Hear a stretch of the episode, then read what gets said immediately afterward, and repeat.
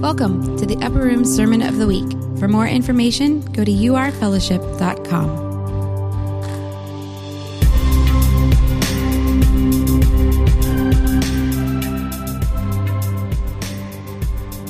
It's awesome to be with you guys today. Um, before we start, I just want to pray specifically for the people that are going through this hurricane right now. Um, can we just together just lift up Florida? I, I've, from all the reports and things, it's um, it's bad. So um, they can use some prayer. So I just like to, if you just could we just stand and just lift up those that are affected by the hurricane and those that are in the path of the hurricane, Lord. Um, so let's pray together. Lord, we just pray for those who are in the middle of this thing, Lord, or fighting this thing right now, Lord. Pray for those uh, who, who we know, who are there, Lord, those that we love who are there. We know um, some of Ron's family's there. Uh, Veronica's parents are there in Florida, Lord. So um, we just pray just to, that you would just protect them, keep them safe, Lord. Uh, you're the God who can stop the storms, Lord. So, so Lord, we pray even right now that uh, miraculously the, the, the, hurricane would just start to, to dissipate, Lord, that it would lose strength.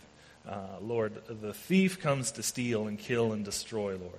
But you come so that we might have life, Lord. So we just pray for uh, Florida and Houston and all these areas that have just been affected by these hurricanes, Lord, that you would uh, have your hand over them. And we just pray for their, their well being and, the, and your goodness in that, in that, Lord, and your redemption in that um, and your protection. It's in your name that we pray. Amen.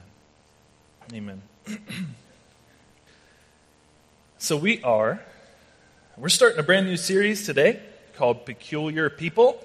And, today we're going to be, we're going to be laying a foundation for this series. That's all we're going to do. It's not going to take very long. Uh, we're going to get out of here early.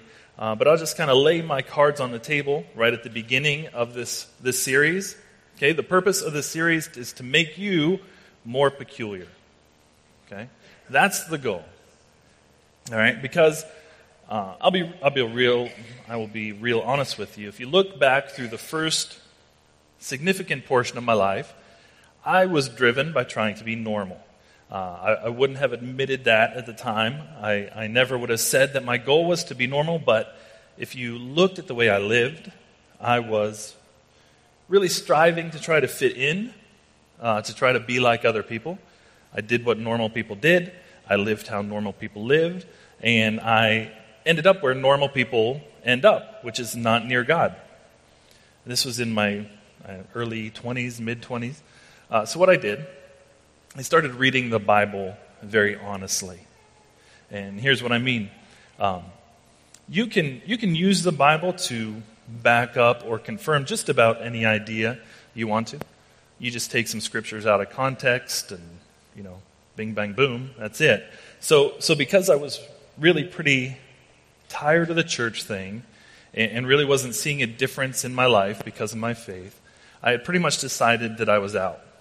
I was done with it. Whatever, you know, Christianity was to me at that time, I was done with it. But I made a promise before I, before I decided to be out to myself or God or whoever. I'm not sure exactly, but I made a promise that I would read the Bible one more time. And I would read the Bible with brand new eyes. Meaning, I would, as best I could, just forget everything I'd ever learned about Jesus and try to read the Bible with no preconceived ideas. No, oh, I, I know what this story means. I tried to read the Bible as if I had never even heard of Jesus. And what I found was that the teachings of Jesus were so peculiar, so different than what I thought they were. And that isn't because my parents or Sunday school teachers taught me the wrong things. It's just because the false ideas about how Christians live, behave, believe, understand the world, vote, everything, they're just out there, everywhere. And, and I realize that most people in our culture are bored with Jesus. And they think he's, he's nice, but kind of irrelevant they don't hate him, they're just kind of apathetic about him. That, that is the way I was, just disillusioned. Because it seemed that the way of Jesus didn't work. But here's what I learned um, that proves they've never really understood him. And I didn't understand it. The things Jesus said, both about you and himself, will either make you so mad that you want to crucify him, or you become so dependent on Him and so loyally committed to Him that you dramatically realter your life around Him. Those are really the two choices. So as I read the teachings of Jesus with eyes wide open, it hooked me. And I just said, God, if this is true, I want all of it. I want to be a peculiar person. Here's what Jesus said about this in Matthew 7 13 and 14. Jesus said, Enter through the, what kind of gate? Narrow gate. For wide is the gate and broad is the road that leads to destruction, and many enter through it. So think about this. Broad and wide is the road and gate which the majority of people travel. Unfortunately, in the crowd, that's where we often find comfort. Look at all the look at all the people and what we're doing. And, you know, we're we're going and we're living. This is how we're living, and we're all the same. And it must be okay because this is where the majority of the crowd of people is going. Unfortunately, though, Jesus said many, the crowd, are on the path that leads to destruction. Then he said this. He said, "But small is the gate, and narrow the road that leads to life." And Jesus said, "Only a few find it." Let me just say it as straightforward as I can. If your life looks like everybody else's life, if you're pretty normal, it could be that you're on the broad road that leads to destruction. Because when you leave the normal road to get on the smaller one where the few are, the normal people are going to think you're peculiar. You're different. Your life does not look the same. And here's the thing even if we, even if we take the Bible aside and just look at it practically, wouldn't you agree normal is not working? Like, think about it. What's, what is normal in everybody's schedules today? Overwhelmed, rushed, stressed, never enough time for what's truly important because we're overwhelmed with the urgent. What's normal when it comes to money today? Normal is the pursuit of material things, which don't make us happy, happy and are going to be in a yard sale in 10 years. Normal is debt, right? Normal is financial fear. Normal is fighting about money. Think about professional life. What's normal today? Working for a paycheck, doing something you don't really like just to get by. Normal is feeling like there's got to be something more, but you just can't quite figure out what it is. What's normal in relationships? Normal is more than half the people in our country today are divorced. Normal is not working. So here's the, the big thought for this series if you're taking notes, and I would encourage you to take note. Uh, if you want what normal people have, do what normal people do. But if you want what few people have, do what few people do. If you want a normal life, live like normal people live. If, though, you want something better, if you really believe there is something better and different than the normal life where the majority of people are traveling, you'll have to leave that broad road. Get onto the narrow path where people will call you peculiar. And if you want what few people have peace, joy, security, sense of fulfillment, and eternal destiny if you want what few have, you're going to have to think like the few and do what the few do. Think about this. The teachings of Jesus are peculiar, right? Think about how peculiar his teaching is compared to the world's normal. Jesus said, if you want to be first, you need to be last. Jesus said, when you give, it will be given to you. Jesus said, if someone hurts you, bless them. He said, if someone tags, your, tags you on the cheek, turn the other cheek. If someone wrongs you, he says, forgive them. Not just once, but 70 times seven times. That's a peculiar person who acts that way. The teachings of Jesus, the teachings of Scripture, lead us off of the normal, broad path onto a, uh, uh, a narrow, indifferent path. And if you want what normal people have, just keep on going the way of the flow of the world. But if you want what few have, you're going to have to do what few do and take the Bible seriously. And you can have something way better than normal. So, so to build a foundation for this series, I want to give you just two really simple thoughts. Uh, these are almost so obvious they're hard to mention, but I want to go ahead and, and mention them, and this, this will build a foundation that we'll, we'll, we'll build on in the weeks to come as we talk about being peculiar, okay? So, two thoughts. The first one, if you're taking notes, is peculiar people don't think like normal people think. Yeah, I told you it was going to be obvious. But when you see something you want, okay, don't just go and try to copy what other people do. What you want to do is you want to learn how people think. Find out what drives the person, what motivates them. Find out how they think. Because peculiar people do not think like normal people think. Here's what Scripture says Romans 12, 2. It says, Do not conform to the pattern of this world. Don't live like all the normal people. How? But be transformed by the renewing of your mind. Then you'll be able to test and approve what God's will is, his good, pleasing, and perfect will. So let your way of thinking be completely changed. Then you'll be able to test what God wants for you. Not what the crowd, not what everybody else, but what God wants for you. I love the way the message, which is kind of a devotional version, translates this. It says, Don't become so well adjusted to your culture that you fit into it without even thinking. So, wouldn't you agree that so many people today just kind of fit into the culture without even thinking? The Bible says, instead, fix your attention on God and you'll be changed from the inside out.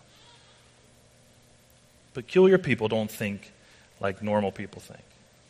Why is this important? Because the way you think determines the way you behave, and the way you behave determines what you become. So, second thought if you're taking notes peculiar people don't live like normal people live. When you take Scripture seriously and you pursue God, you will be different from the world. The more you pursue Him, the more different from the world you will be. Your values will change. What motivates you will change, and the way you live will change. Peter said this in 1 Peter 2 11 and 12. He said, Dear friends, I urge you, and I love what he said, as, what's this one say? As aliens and strangers in the world. So this, these, these words here are translated as exiles, or sojourners, or aliens, or strangers, or foreigners. In other words, Peter is saying, you need to understand and remember this is not your home. If you're a follower of Jesus, you're a stranger in this world. You're a sojourner. You're a foreigner. You're just passing through. This is not your final dwelling place. You're a heavenly creature passing through this temporary world into an eternal dwelling place where one day you will be with God. For, you, for those of you that are followers of Christ, what's that mean? You'll have different values than those around you. You, you will have values based on the kingdom of heaven, because that's your home. You'll have different morals than other people. You'll have a different belief system. You'll be different as a, a parent You'll be different as a spouse. You'll be different as an employee. You'll be different in the way that you raise your children, the ways you relate to people. You'll be different in how you deal with someone who mistreats you. You'll be different in the way you invest your money. You'll be different in the way you spend your time. Why? Because this world's not your home. If this world is your home, you might as well do whatever you want, whatever you feel like. But you, your home is in heaven. So you're not going to be normal. Verse 12, he says, Live such good lives among the pagans, among those who don't understand, amongst, amongst the non believers. Live such good lives among them that though they accuse you of doing wrong. So, in other words, don't leave us. We're, we're all on the normal path. Where are you going? Stay with us. This is better. Though they accuse you of doing wrong, in the end they may see your good deeds and glorify God on the day that He visits you. So when you seek the God of the Bible, He will lead you to a life that is very different. You will live for a different kind of kingdom. Paul says in Colossians 1:13, he says, "For he has rescued us from the dominion of darkness and brought us into the kingdom of the Son he loves." So you're either a citizen of one or you're a citizen of the other. But there's something else you have to keep in mind. Even if, if you are a citizen of Christ's kingdom, we have a very interesting scripture in Romans where Paul says, The night is far spent, the day is at hand. Live as in the light. The night is far spent, the day is at hand. Live as in the light. So, what Paul is saying is where we are spiritually in the history of the world is dawn. The day is at hand, which means the light is coming. The night is leaving. They're both happening. The day is coming, the night is leaving, but they're both there. Paul says what you have to make sure of is you live is in the light because it's coming. Don't be fooled by the darkness because it's fading away. In Daniel 5, if you go back there, you'll find there's, there was this man, Belshazzar, who was the last king of the Babylonian Empire. Uh, Cyrus the Persian was closing in on the city to destroy it, and Belshazzar knew his empire wasn't going to win. He, he couldn't possibly win. He knew his empire was going to be over. So, what he did is he had this enormous party. They got drunk. He brought in his concubines and his wives, okay, which for maybe obvious reasons was never done. You didn't bring in your concubines in along with your wives. Okay, wives, for some reason, were always kind of touchy about your concubines, okay? So, yet in come the concubines, and it's this wild party, and suddenly there's this handwriting begin on the wall. Handwriting on the wall. A hand moved on the wall, and it basically said, Your days are numbered, you're going to die. Love Yahweh. XOXO. When Jesus Christ showed up and he began to heal the sick, to raise the dead, to feed the hungry, and to die on a cross, that's the handwriting on the wall for the old kingdom and the old ways. If you're living for yourself, which is the normal thing to do, if you're having fun looking out for number one, that means you're like Belshazzar, having this huge party, and your kingdom is about to crumble. The handwriting is on the wall. You have to ask yourself is there a Jesus Christ? Did he live the life he did? If he did, that means that the time is coming to an end on the kingdom of living for myself. Doing everything I can for success and throwing a few coins at the poor on the way and occasionally going to church if things are unhappy and only sticking around with people of my caliber. But if Jesus lived the life he lived, completely different from the culture around him, touching the lepers, uh, giving himself to the poor, dying on the cross, coming as a poor man, coming and riding into town on a borrowed donkey, eating his last meal in a borrowed room, being buried in a borrowed tomb, and giving up everything that this world would consider normal. Then he came with power over this worldly kingdom. And the handwriting is on the wall for the normal kingdom. There's a story about Jesus in Luke 5. And He had just given a sermon uh, from a boat owned by Simon. And then it says this in Luke 5 4 through 8. When he had finished speaking, he said to Simon, Put out into deep water and let down the nets for a catch.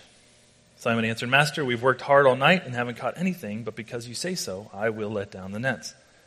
When they had done so, they caught such a large number of fish that their nets began to break. So they signaled their partners in the other boat to come and help them. And they came and filled both boats so full that they began to sink. When Simon Peter saw this, he fell at Jesus' knee and said, Go away from me, Lord, I am a sinful man. So I think we look at this portion of Scripture and we think, oh, Simon was amazed at all those fish. Yes, he was. But I think there's something else we have to see here. Something else going on. Simon was a fisherman, obviously. He caught fish for a living. And a boat full of fish, or in this story, two boatfuls of fish, to a fisherman is like winning the lottery. Jesus gets on Simon's boat and basically shows him that he, Jesus, could win the lottery at any time he wanted to and chose not to. Jesus could have been a filthy rich fisherman. But instead of doing that, he was choosing a different path different, peculiar way of life.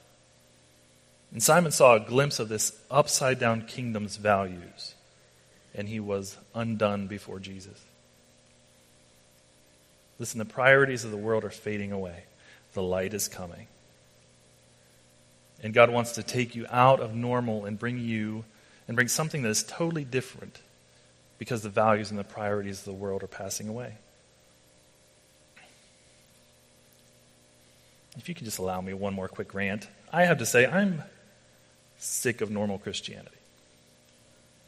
I am sick of lukewarm, mediocre, half hearted, go to church and not be any different Christianity. It's just this empty sense of risk nothing, sacrifice nothing, come to a church that makes, meets my needs and makes me feel good. Man, I want to see people know the love of God. And I want to see people's eternal destinies move from hell to heaven. I mean, you can go to church all day long. That's still, in our part of the world, that's normal to worship one day a week at a church. That's normal. But when worship becomes a seven day a week passion, that's when you become the God kind of peculiar. We're not talking about one day a week, shallow, me centered Christianity. We're talking about wholehearted, full surrender to the God of the Bible that will take you off the normal path and lead you on to one that the world will not understand. But God will empower and direct. You can settle for normal, or you can choose something better than normal. If you want what normal people have, maybe do what normal people do. If you want what few have, leave the normal path. Because you have to admit, normal's not working. It's broke, it's overwhelmed, it's miserable, it's fear, it's shame, it's regret, it's bored, it's angry. And it doesn't have to be that way. It can be full of peace and joy and purpose and a deep sense of fulfillment. Knowing that your life is making an eternal difference. Amen. Let's pray.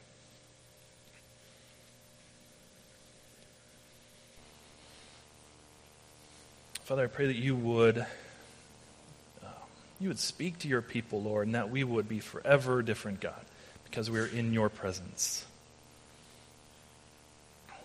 As we're praying, those of you who are committed Christians, you are, you are a devoted follower of Christ, but you say, there's, there is way too much normal.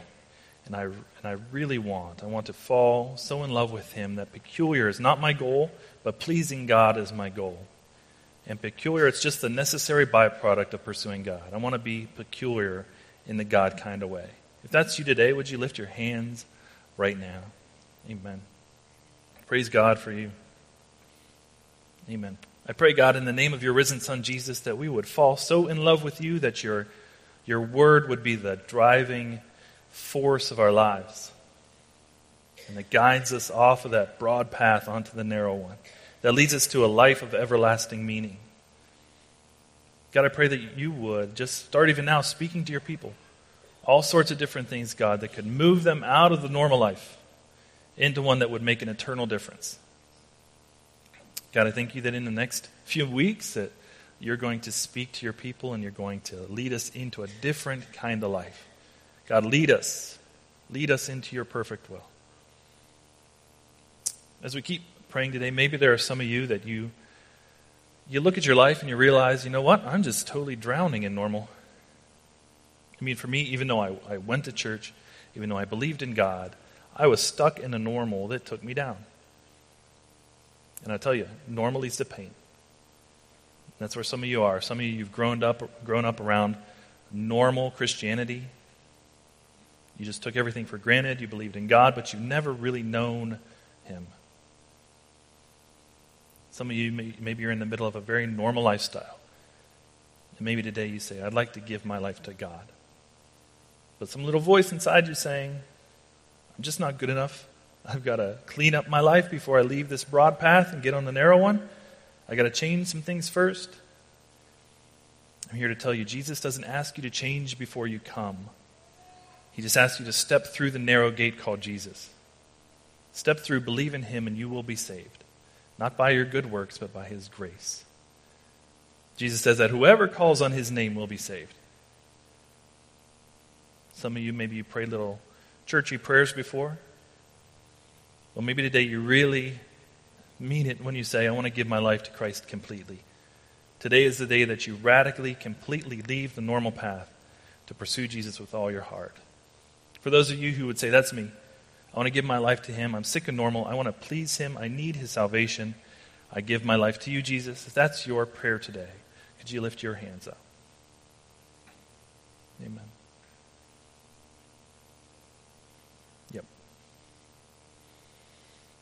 All right. Amen. Thank you. All the people praying together. Can we just pray aloud together? Pray, Heavenly Father, take my life. Help me to leave the normal path to follow you. Jesus, save me from my sins. Make me new. Fill me with your spirit so I could follow you.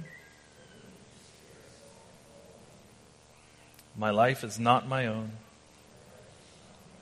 Thank you for new life. Now I give you mine. Use it for your glory. In Jesus' name I pray. Amen. Right. Hey, can we just give thanks and glory to God? Can we just give him a clap? Lord, we thank you. We bless you. Amen.